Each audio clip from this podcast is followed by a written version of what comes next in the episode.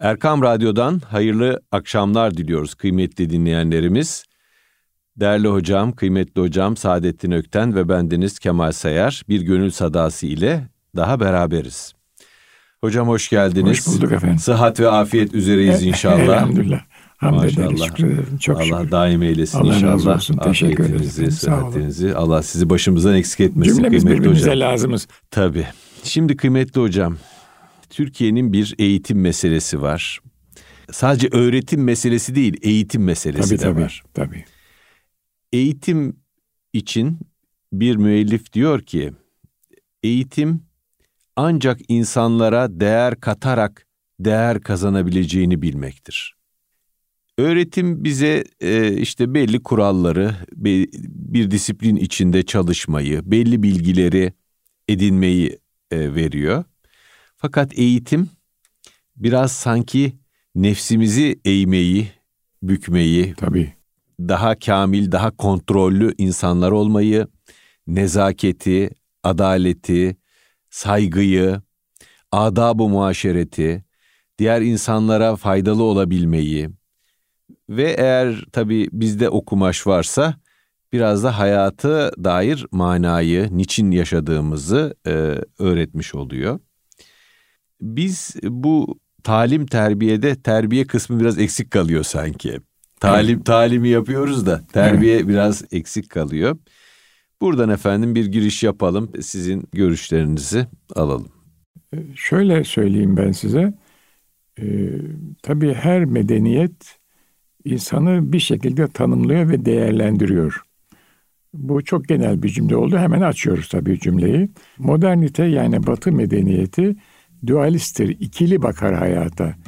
Dünya ve ötesi, aşkın alem ve yeryüzü alemi, işte ruh ve beden şeklinde bakar. Dolayısıyla onun eğitimi de böyle bir bakış açısını getirir. Bu dualist bakışın altında da kiliseyle devlet çatışması yer alır. Hazreti İsa'nın bir sözü var. Tanrı'nın hakkı Tanrı'ya, Sezar'ın hakkı Sezar'a. Bu anlayış bütün Orta Çağ boyunca kiliseye hakim oldu. Kiliseye hakim olunca kilise Avrupa'nın hakim olduğu için kıtaya hakim oldu ve halen devam ediyor. Tabiat ilimleri, ruhi ilimler, insani ilimler ama insan bir bütün yani biz tabiattan bakarak bir takım duygusal referanslar alıyoruz. Oradan iç alemimizde bir başka neşe doğuyor. Ayıramıyoruz ki. İslam ise bir bütün olarak bakıyor. Dolayısıyla İslam eğitimindeki temel düşünce insanı hem bilgi olarak hem de bu zihni bir faaliyet, zihnin eğitilmesi. Mesela matematikle zihni eğitiyorlar, dille zihni eğitiyorlar, hafızayı çalıştırarak zihni eğitiyorlar ama aynı zamanda kalbin eğitimi bir bütün. Dolayısıyla İslami eğitim sisteminde hem bilgi, hem bilim, hem ilim bir bütün halinde.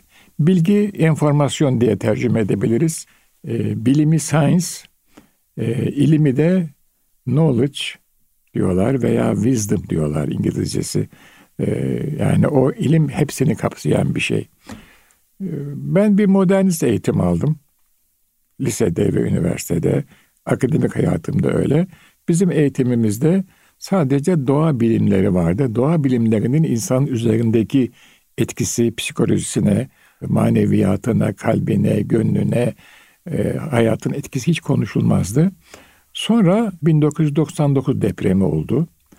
Ben o zaman yapı dalında profesördüm. Deprem bizim sahamıza giriyordu. Şimdi emekli olduğum için dün diyorum. Hala da giriyor deprem bizim sahamıza. E, Şunu çok net ifade edeyim. Evet deprem dinamik bir olay. Yapının mukavemeti, e, depremin büyüklüğü ve frekansıyla alakalı bir hadise. Ama o depremin total etkinliğine baktığınız zaman yüzde üç, yüzde beş, yüzde sekiz, yüzde on mertebesinde kalıyor. Ekonomiye etkisi var, psikolojiye etkisi var, korkulara, kaygılara etkisi var, tevekkülle e, ters orantısı var, teslimiyetle acayip bir ilişkisi var. Dolayısıyla sosyolojik, psikolojik, toplumsal çok ciddi etkileri var. Buradan yola çıkıp acaba yeni bir deprem anlayışı, bir deprem mühendisi, bir deprem psikolojisi yapılabilir mi diye bir soru ortaya atıyorum. Bu burada kalsın. Batılılar dün akşam Viyana'da eğitim almış bir profesörle konuşuyorduk. O dedi ki böyle şeyler bizde de var dedi iktisat üzerinde. Hı hı. Biz bunları error diyoruz dedi, hata diyoruz dedi yani bu endişelere. Çünkü modelimiz istatistiksel model tamamen kantitatif bir model, niceliğe dayanıyor, rakamsal ama bu psikolojik etkileri orada hesaplayamıyoruz. Ben bir zamanlar biraz mühendislik ekonomisi dersi veriyordum. Merak sayıkasıyla hatta orada bir iki e, master bir de doktora tezi yönettim. Hesaplanabilir, hesaba giren tangible and intangible variables var. E, mutlaka o sizde de vardır yani. Hele sizin sağında çok çok ciddi vardır. Dolayısıyla işte o, o onların bir faktör olarak biz bir çarpan olarak hesaba katıyoruz. Ama o çarpan Amerika'da başka, Türkiye'de başka, belki sahabe devrinde tamamen başka bir şeydi yani. Bir çarpan olarak hep değerlere giriyor iş. Dağıttım ama hemen toplayacağım. Ee, dolayısıyla e, eski eğitim sisteminde zaten onun adına biz talim ve terbiye, terbiye kelimesi malum Rab'dan geliyor. Kalbin, gönlün, kişafın. Gönlün eğitimi. Eğitimi oluyor evet yani. O işte e, üstad e, talebeyle ruberu temasa geçerek, bizzat yaşayarak. Kim bu? İlk mektep öğretmeninden başlar, ta da üniversiteye kadar devam eder. E, ondan sonra da tabii o zaman manevi önderler vardı, hala da var. Onlarla e, eğitim alan beraber yaşar. Ne yapar? Yer, içer, gezer, oturur, konuşur, dertleşir, sıkıntısına vesaire. Eğitim böyle. Genelde e, kadim eğitim sisteminde ilimle ahlak veya bilgiyle ahlak diyelim beraber yürür. Ben şu anda bir doktora tezi inşallah bir hanımefendi tarih hocası Osmanlı'da Tanzimat e, Cumhuriyet arası kızların eğitimi konusunda bir doktora tezi hazırladı. E, bit, bitirecek inşallah. Çok az kaldı yani filan. E, arşive girdi tarih hocası olduğu için 100 tane vesika çıkardı. Orada şunu gördük. Muallime hanımların hem ilmen hem ahlaken e, bir bütün olması aranıyor Osmanlı'da. Devlet muallime hanımın diploması var. O zamanki tabirle şehadetnamesi ama ahlakına ben karışmam demiyor. Ahlaki bir zaaf gördüğü zaman önce ihtar ediyor, sonra maaşından kesinti yapıyor, sonra işine son veriyor. Neden? Çünkü e, muallim bir rol model yeni tabirle. O genç insanlara ilmiyle ve ahlakıyla önder oluyor. Benim tanıdığım üç muallim, birisi pederim, birisi Mahir Bey, Mahir Hoca, birisi Nurettin Topçu. Tabii ben onların ilimlerini ölçemem. Ama ahlaken e, hakikaten insanlar önder olacak kimselerdi. Nasıl söyleyeyim size? İstinalarıyla. Yani kitlenin peşinde koştuğu e, zevklerin peşinde koşmamışlardır. Bu kadar basit yani. İlgi peşinde de koşmamışlar. Kesinlikle. Yani bir teveccüh, bir ilgi, Yok. bir alkış peşinde Yok. koşmadılar. Evet, evet. Kitlelerin teveccühüne rağm olmak için gayret etmediler. Hiç, hiç, hiç. Müstani durdukça da Güzellik insanlar tabii daha da oraya teveccüh etmek istediler. İşte müstani durdukça yani tabii eski tabirle söyleyelim ilahi füyüzat geliyor yani. İnsanlardan e, kaçıyorlar onlar, insanlara talip olmuyorlar. Allah da onları mükafatlandırıyor. Nasıl anlıyoruz? Yüzlerinden ve e, hareketlerinden, ses tonlarından. Böyle bir ortam. E, dolayısıyla eğitimin ana prensibi, bir toplantıda bugün de söyleyeceğim, ilmi ve ahlakı beraber vermektir. Hele genç, yani ben onu şöyle nitelendiriyorum, genç bir zihin, onu çok mühim bir şey bu genç bir zihin, e, saf bir zihin ve masum bir zihin. Bunlar çok önemli. Bizim e, varlığımız düşünce de bir negativite içerir. Safiyet orada gündeme geliyor. Genç, diri bir zihin. Nasıl vücut genç olduğu zaman e, kültürü, fiziği, sporu, mesela en basiti yürüyüş. Şimdi hekimler bana yürüyüş tavsiye ediyorlar. Yürüyorum bin adım, iki bin adım. Gençken hiç hesaba katmazdım yani yürür giderdim. Şimdi dikkat ediyorum. Niye? E çünkü ancak o kadar kaldırıyor beden. Dizler, ayaklar, kalçalar vesaire. E, zihin de böyle. Peki safiyet birçok şeyle doluyor zihin ister istemez. Bazen kendime de kızıyorum. Merak etme artık diyorum yetti ama ediyorum. O zaman saf bir zihin henüz daha genç, kirlenmemiş. Ne kadar temizleseniz o safiyet eski safiyetini bulmaz. Ve günah, günah düşünmemiş, masum bir zihin. Yaşadıkça biz günahla ülfet ediyoruz. İstemesek de ediyoruz. Saf, diri ve masum bir zihne Allah'ın emaneti olan ilmi. Neden? Çünkü insandan başka hiçbir canlı ilim tahsil edemiyor ve ilme sahip olamıyor. O bir ilahi emanet. Aynı kelam gibi. Kelam da ilahi bir emanet. Aynı tefekkür gibi. O da ilahi bir emanet. O zihni Cenab-ı öyle görüyorlardı. Hatta inşallah bugün de söyleyeceğim. Mektep bir mabet idi. Sınıflarda o mabedin eskiden böyle camilerde ders köşeleri olurdu. Yani bir e, sütunun altında bir hoca efendi talebesini toplar onlara bir ders okutur. Ramazan'da e, dersler biter okunmaz yerine hatmi şerifler okunurdu. Beyazıt Camii'nde her köşede bir hafız hususi cemaati vardı. Onun gibi mabedin köşesinde bir ders veriyor. Böyle gördüler. Ve bir ibadete hazırlanır gibi hazırlandılar. Modernitenin merhum e, merhum topçunun ifadesi vardır ya çok bilinir. Sınıfa bir mabede girer gibi girdim diyor. Evet. Her seferinde abdestimi evet, aldım evet. ve sınıfa bir mabede girer evet, gibi girdim. Evet. Çünkü zaman da mahdut. Aynı ibadetin zamanı gibi. Namazı kaçırdınız o kazaya kalır. O vakit geçmiştir artık. Sınıfta öyle. Zil çalar girersiniz, zil çalar çıkarsınız. Mevzu biter çıkarsınız, devam edemezsiniz. Kaçırmamak lazım. Böyle bakıyorlardı. Ee, böyle de devam etti. Modernitenin ben, sıkıntısı şeydir. Evet. Tekrar söyleyelim. Hı. Sadece ilme ehemmiyet verir, ahlakı düşünmez hiç. Evet. evet. O dualist anlayıştan geliyor. Evet.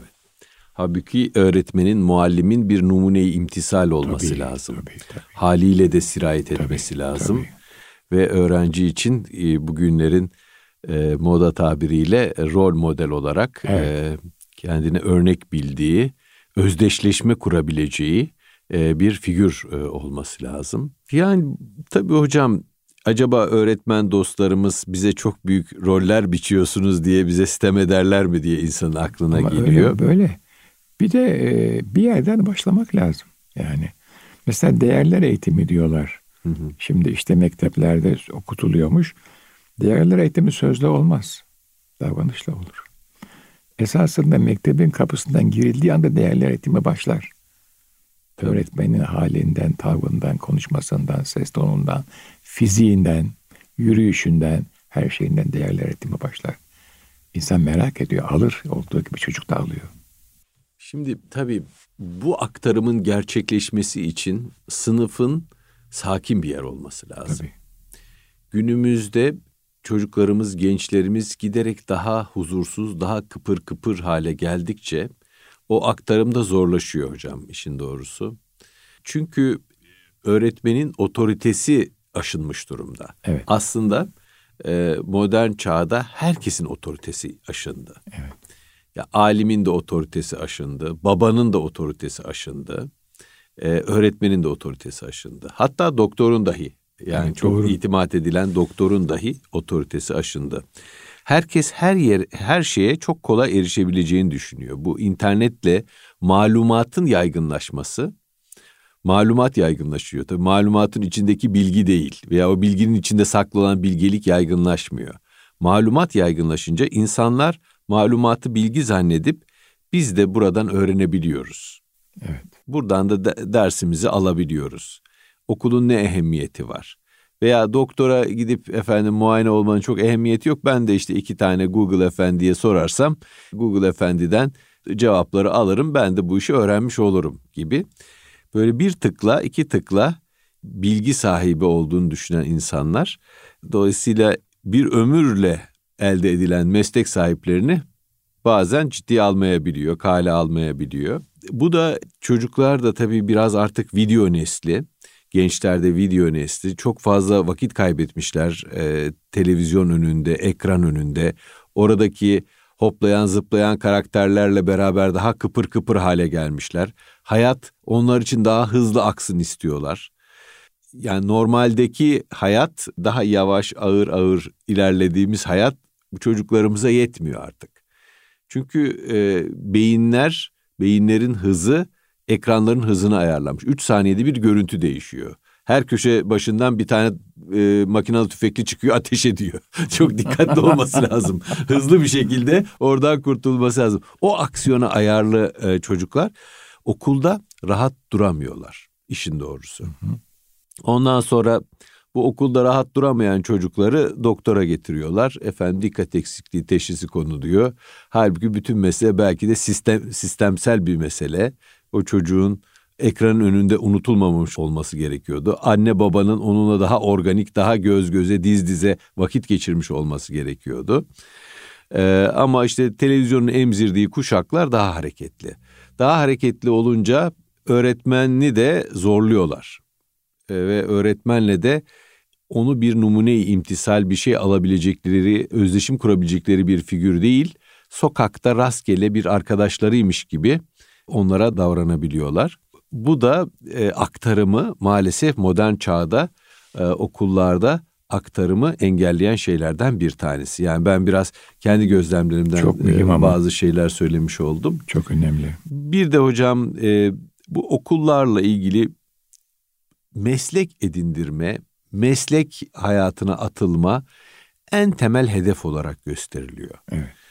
Okulun bir terbiye yeri olduğu, kişinin toplumsallaşmasının, e, hayat, sosyal hayatın, içtimai hayatın içine girmesinin bir ara durağı olduğu, evet. adab-ı muaşereti, nezaketi, saygıyı, adaletli davranmayı, hakkaniyeti orada bir ölçüde, tabii önemli ölçüde ailede ama bir ölçüde de okulda öğrenmesi gerektiği unutuluyor. Evet.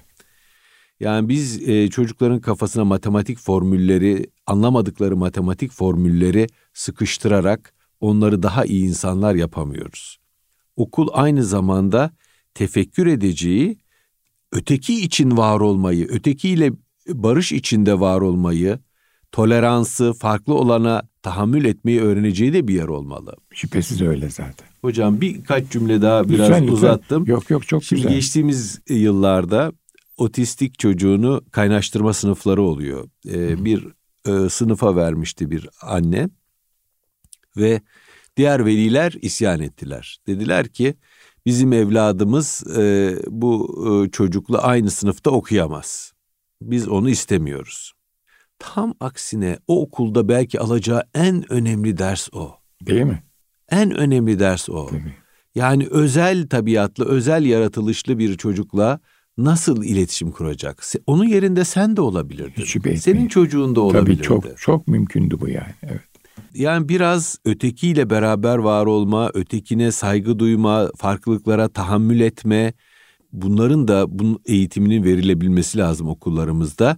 Bir de beni çok ilgilendiren bir şey var hocam. Ee, onu da söyleyerek e, bitireyim. Bitirmeyin, bitirmeyin. Çok güzel gidiyor. Sağ olun, var olun. Biz bizi biz olarak bırakacak olan şey nedir? Yani bizi Müslüman Türk e, kültürünün evlatları olarak efendim bu topraklarda yaşamış e, insanlar olarak şimdi alınanlar oluyor e, hemen ya, Müslüman Kürt e, e, çocuğunun e, e, şeyi olarak da diyelim. Müslüman Çerkez de diyelim. Yani tabii, tabii. burada bir burada, etnik etnik şeylik yapmıyoruz. Kesinlikle yani böyle bir, şey yok. Türklüğü bizi e, buluşturan kültürel bir manada alıyoruz. Yahya Kemal'in de söylediği manada. Bizi sahici ayaklarımızı bu yerli dünyaya basılı bırakacak şey nedir? Çünkü ben e, inanamıyorum. Yani son bir iki senedir bir Cadılar Bayramı şeyi köpürtülüyor Türkiye'de. Hmm. E, malum bu sinema platformu evlere girdikten sonra cinsel yönelimle ilgili bir sürü problemler ortaya çıkmaya başladı ergenlerde. İnsan hiçbir şeyin o kadar da masum ve kendiliğinden cereyan etmediğini düşünüyor. Doğru. Bazı şeyler, bazı propagandalar, bazı efendim telkinler belli mihraklar tarafından çoğaltılıyor olabilir. Bilmiyorum. Yani tahmin ediyorum. Tahmin ediyorum. Dolayısıyla bizi bütün bu müfredat içinde kendimiz olarak bırakacak, kendimizle karşılaştıracak, biz de şuyuz dedirtecek, şuradan geliyoruz dedirtecek çaba, gayret, öz ne olabilir? Yani biz kendi kanonlarımızı, kendi büyük eserlerimizi çocuklarımıza ne kadar aktarabiliyoruz? Yunus'u, Mevlana'yı, Hacı Bektaş'ı çocuklarımız ne kadar bilerek yetişiyorlar? Kendi tarihinizi ne kadar bilerek yetişiyorlar veya oradan e, ezbere e, konuşabilecek, e, bir şeyler söyleyebilecek kadar ne kadar donanımlılar? Geçtiğimiz günlerde bir hocamızı dinliyordum. Bu Dunkirk savunmasında bir şifre gönderiliyor İngiliz kumandana. Yani gerekirse teslim olabilirsin diye. O da bir şifreli bir şekilde bir mesaj gönderiyor. Ya olmazsam diye. Ya olmazsam diyor hocamız anlatmıştı. Aslında kitab-ı mukaddeste geçen bir ifade. Yani bir teslimat anında yine öyle veya bir zorluk anında ya ona teslim olmazsam anlamında bir şey. Fakat yani eski e, ahitten bir metni hayatın içine sokuyor. Hayatın içine sokuyor ve karşı taraf da anlıyor. Tabii, tabii, tabii, tabii. Ya tabii. o olaya gönderme yaptığını ve neyi ifade ettiğini anlıyor. İşte kültür biraz da böyle bir tabii. şey hakikaten. Kültür yani bizim geçmişe referans verdiğimiz zaman, geçmişteki bir söze referans verdiğimiz zaman muhatabımızın da aynı şeyi anlayabilmesi. Büyük bir anlam haritasının ortaya çıkması evet, zihinde. Evet, buyurun efendim. Bu çok komplike bir problem ama ben bir tarafından tutayım oradan başlayalım bakalım nereye gidecek. Şimdi soru şu. Yani siz dediniz ki işte bize ait bir referans çerçevesi içerisinde bir insan modeli geliştirebilir miyiz? Dünyada bir akım diyor ki böyle bir şey söz konusu değildir. Bunlar hepsi izafidir. Tarihselciler zaman ve mekan bir şeyleri belirler. Dolayısıyla sizin kutsal diye saydığınız şeyler izafi şeylerdir. Mutlak hakikatler yoktur. Bu da küreselcilerin iddiasıdır. İşte bir takım insanları kullanırlar. Basında, bilim hayatında, siyasette, askerlikte vesairede. Bu da bir iddia. Ee, bir zamanlar dünya işçileri birleşiniz diye bir iddia vardı. Ee, bir zamanlar romanın iddiası vardı, Pax Romana. Bunlar gelir geçer. Ee, insanda bir kimlik arayışı her zaman olmuş mudur? Evet olmuştur. İnsanda bir medeniyet arayışı, değerler arayışı olmuş mudur? Olmuştur. Bu da bir realite. Dolayısıyla şimdi yani bize ait bir değerler dünyası aktarabiliyor muyuzun arkasında daha esaslı bir problem ki yani o Türkiye onunla yeni yeni tanışıyor. Dünya geneldir. İnsan hayatı başlar ve biter ve bu hayatın içinde maddi unsurlar önemlidir. Üst tarafı hikayedir, romandır vesairedir. Fiktişsiz bir şeydir sözüyle devam ediyor. Bu da böyle. Ama büyük e, hareketlere baktığımız zaman büyük medeniyet atılımlarına orada bir kimliğin var olduğunu görüyoruz. Bu bir ciddi bir kimlik ve bu kimlik üzerine bu kimliğin de temelinde değerler yatıyor. Yani sizin biraz evvel söylediğiniz işte bizim Anadolu'da çok mühim olan Cenab-ı Mevlana, Hazreti Hacı Bektaş Veli, daha evvel İslam medeniyetinin getirdiği o büyük birikim, sünni birikim, büyük imamlar, büyük veliler, büyük kumandanlar, büyük bilim adamları, büyük felsefeciler, bütün bunlar bize ait bir birikim.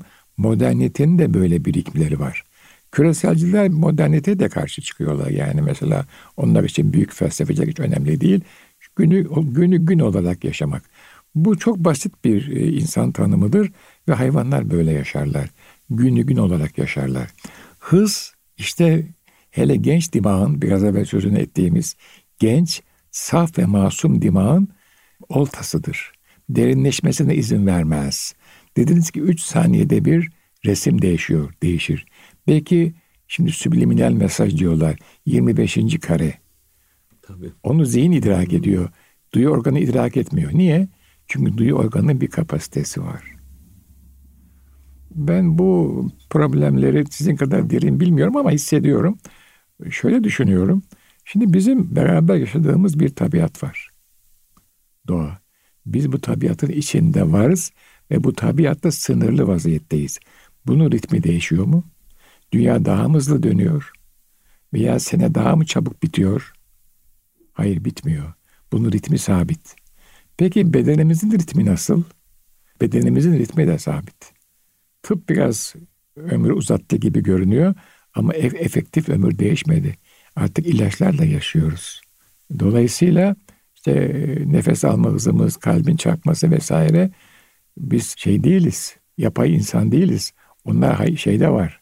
Süpermenler, Süpermenler diye başladı. Şimdi galiba Cyborg'a gitti iş yani.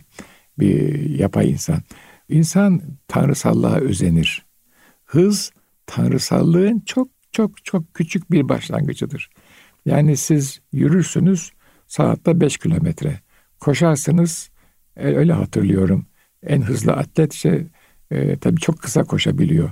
Hüseyin Bolt mu birisi vardı bir zaman. Hüseyin Bolt. Bolt evet. ha. 100 metreyi 10 saniyenin altında koşuyordu ama bitiyordu adam. Ama otomobile bindiğiniz zaman 200-250 basıyorsunuz. Uçakla, bin, ya, süpersonik uçakla. E, bu ne oluyor? Fiziğin kurallarından istifade ederek biraz tanrısallaşıyorsunuz. Ama sizin ritminiz değişmiyor. Dünyanın ritmi değişmiyor. Duygu boyutunuz değişmiyor. Bu dijital çağdaki yapay imkanlarla insanlar sanki bu boyutları değiştirebiliriz evhamına kapıldılar. İnsanları bu noktaya sevk ettiler. Bunu Hasan Sabbah da vaktiyle yapmıştı uyuşturucuyla. İnsanlara bir cennet vaat ediyordu. İnsanlar bu dünyadan kaçmak istiyorlardı. Öyle tipleri onları buluyordu. Onları uyuşturucuyla sonra hepsi ölüyordu. O da bitti yani. Bunun devamı da var. E, hayatta çok detaya girmemize gerek yok. Ama hayatın bir ritmi var. Sadece dışarıdan bakarak gördüğüm bir şey. Bir de İslam medeniyetine gelelim. Öyle ya madem şimdi dünyadan konuşuyoruz. Küreselcileri konuştuk. Modernistleri konuştuk. İslam medeniyetinde de hayatın ve ölümün sahibi Allah'tır diyor. Cenab-ı Rabbil Alemin'dir diyor. Allah'ı bize kendisi bizim anlayacağımız sözlerle ve hükümlerle tanıtıyor. Ve bunun da bizim nesl cinsimizden olan bir varlıkla yapıyor. Ona da peygamberler diyoruz. Tabii ki Cenab-ı Peygamber ve onun varisleriyle o da bir başka resim çiziyor. Kaderullah diye bir hadise var diyor. Ve ben bütün insanları yarattım. Onlara ilim verdim, akıl verdim, efal verdim vesaire vesaire. Onlardan bir şey istedim. Bana ibadet etsinler. İslam medeniyeti çerçevesinden baktığımız zaman bana göre küreselciler de ciddi bir imtihandır. Hem kendileri için hem bütün insanlık için. Peki küreselcilere bu imkanı sağlayan dijital çağ o da yine onun kanunları muvaciyesinde oluyor. İslam medeniyeti bağlamında konuşuyorum şu anda. Dolayısıyla yani modern çağın dijital teknolojisini e, ortaya koyan temel yasalar Cene Cenab-ı Allah'ın vaz ettiği yasalar. İnsanın hiçbir insan yeni bir doğa yasası vaz edemiyor veya var olan bir doğa yasasını ortadan kaldıramıyor. Eski tabiriyle ilga edemiyor. Bir Müslümanın nüfuzu nazarıyla baktığım zaman büyük bir resim. Bu resmin içinde yine her şeyin hakemi la faile illallah o var. Ve o e, kullarını zaman zaman imtihan ediyor. Nasıl imtihan etmiş? Bir, bir dönem sanayi devrimiyle imtihan, imtihan etmiş. Tarım toplumundan. Bir dönem onu tam biz bilemiyoruz. Avlayıcı ve gezici toplumken tarım toplumuyla imtihan etmiş. Yeni bir teknoloji çıkınca ilmi sonradan yapılıyor. Felsefesi sonradan yapılıyor. Önce teknoloji çıkıyor. Önce biçim çıkıyor ortaya. Sonra düşünce ona yol gösteriyor, bir yere oturtuyor. Antik Yunan'da da böyle, sanayi devriminde de böyle. Önce adam bir basit buhar makinesi yapıyor. Bu buhar makinesi ne işe yaradığı belli değil. Sadece kuyudan su çekiyor. Sonra arabaya koyuyorlar, tren oluyor. Sonra yelkenliğe koyuyorlar, vapur oluyor. Bütün dünya değişiyor. Sonra bunun teorisi yapılmaya başlanıyor. Şimdi dijital te- çağın teorisi yeni yeni yapılmaya başladı. Baudrillard mesela bunu yapıyor. Deleuze bunu yapıyor. Bizden de bunu yapanlar mutlaka vardır ve çıkacaktır. Ben böyle bakıyorum olaya. Tabii e, yani dijital çağın getirdiği bazı e, eğitime getirdiği bazı e, farklılıklar da var. Tabii. E, e, tabii. Yani bugünün nesli aslında öyle çok hani dedik ya rahat oturup e, huzur ve sükun içinde oturup öğretmeni çok dinleyemiyor. Görsel e, olarak daha uyarılmış bir nesil. Dolayısıyla e, bazı şeyleri görsellikle hatmetmek, görsellikle e, içine almak istiyor, belleğine almak istiyor. Öğretmenin rolünün de e, günümüz toplumunda, bu görsellik toplumunda, herkesin bir tıkla Google'a ulaşabildiği toplumda evet. bir rehberlik olması gerektiği dile getiriliyor. Yani hem siz ahlaki rehberlikten bahsettiniz. Bilgi anlamında da rehberlik. Tabii, yani tabii. gelin hadi çocuklar beraber öğrenelim. Metodik Şurada- çalışma. Hah, metodu öğretmek evet, yani metodik aslında. çalışma. Metodu öğretmek. Şimdi Neyi bir- nerede arayacağını Şimdi bir öğretmek. soru var. Peki o görsellik kim tarafından üretiliyor? Tabii, tabii. Şimdi mesela ben buna şöyle bir düşünce sistemi geliştirdim. Evet insan önce hayata duyularıyla yaklaşıyor. Yani hava samse dedikleri beş duyuyla yaklaşıyor. Hayvanlar da böyle yaklaşıyorlar. Ama hayvanlarda o duyular e, duyguya dönüşmüyor, hisse dönüşmüyor. İçgüdüyle sınırlı olarak yaşıyorlar hayvanlar. İnsan da duyularıyla yaşıyor. Başlıyor hayata. Sonra o duyguya dönüşüyor. Sonra fikre dönüşüyor. Sonra o iç aleminde duygusallığa dönüşüyor. Bir başka dünya ortaya çıkıyor. Yani o duyu, duyularla, görsellikle başlayan hadise orada kalırsa siz bütün varlığınızın gerektirdiği tekamülü göstermemiş olursunuz. O o duyguları, o duyuları size hazırlayan bir zihin var. O zihnin kimliğine bakmak lazım. Onun bir muradı var. O duyuları size niye hazırlıyor o zihin? Onun bir muradı var. Sizi bir noktaya doğru teşvik etmek istiyor. Üzerinde düşünmemiz icap eder. Kim bu zihin? Mesela şimdi ben hemen size söyleyeyim. İnsanın duyularına hitap eden bir başka büyük kaynak var. Cenab-ı Allah. Yarattığı bu kainat, gökyüzü, yeryüzü, ağaçlar, çimenler, nehirler, yıldızlar vesaire kitabında da beyan ediyor ki bunu sizin için yarattım diyor. İnsana söylüyor. Gökyüzüne bakın ve tefekkür edin diyor. İnsandan başka hiçbir canlıya böyle bir hitap yok. Çünkü onlar onu anlamıyorlar. Onlar sadece içgüdünün kendilerine gösterdiği istikamette yürüyorlar. Yani duyular çok önemli. Ama bir murat var. O duyulara bakarak tefekkür etmenizi istiyor. Küreselci de diyor ki duyularını esir aldım. Doğaya bakma bana bak. Ve ben seni sen farkına varmadan esir aldım diyor. Çok net ortaya iki şık çıkıyor. Biz Emin Hoca'nın yazdığı gibi kitapta kime kulsun diyor yani. Tabii. Kime kulsun? Kime kulsun? Emin Hoca'nın kitabının adı bu. Biraz evvel içeride çay içerken konuştuk. Rahmetli Emin Işık kime kulsun? Kitabın adı bu. Küreselciye mi kulsun, Allah'a mı kulsun? Tercih size kalmış. Bu kadar, bu kadar net zihnim Bu, yani. bu sualden bitirelim kıymetli hocam. Bu Zihnim bu kadar bu nettir yani. çok mühim bir soru. Rahmetli Emin Işık hocamıza da rahmet dileyelim. Onu da yad etmiş olduk bu vesileyle. Kime kulsun? Kime kulsun? Bu soruyla herkes bu soruyu kendisine sorsun. Sor. Evet. Evet. Teşekkür Ben ediyoruz. teşekkür ederim. Evet Erkam Radyo'nun değerli dinleyenleri bir gönül sadasının daha sonuna geldik. Kıymetli hocam Saadettin Ökten ve bendeniz Kemal Sayar hepinize hayırlı akşamlar diliyoruz.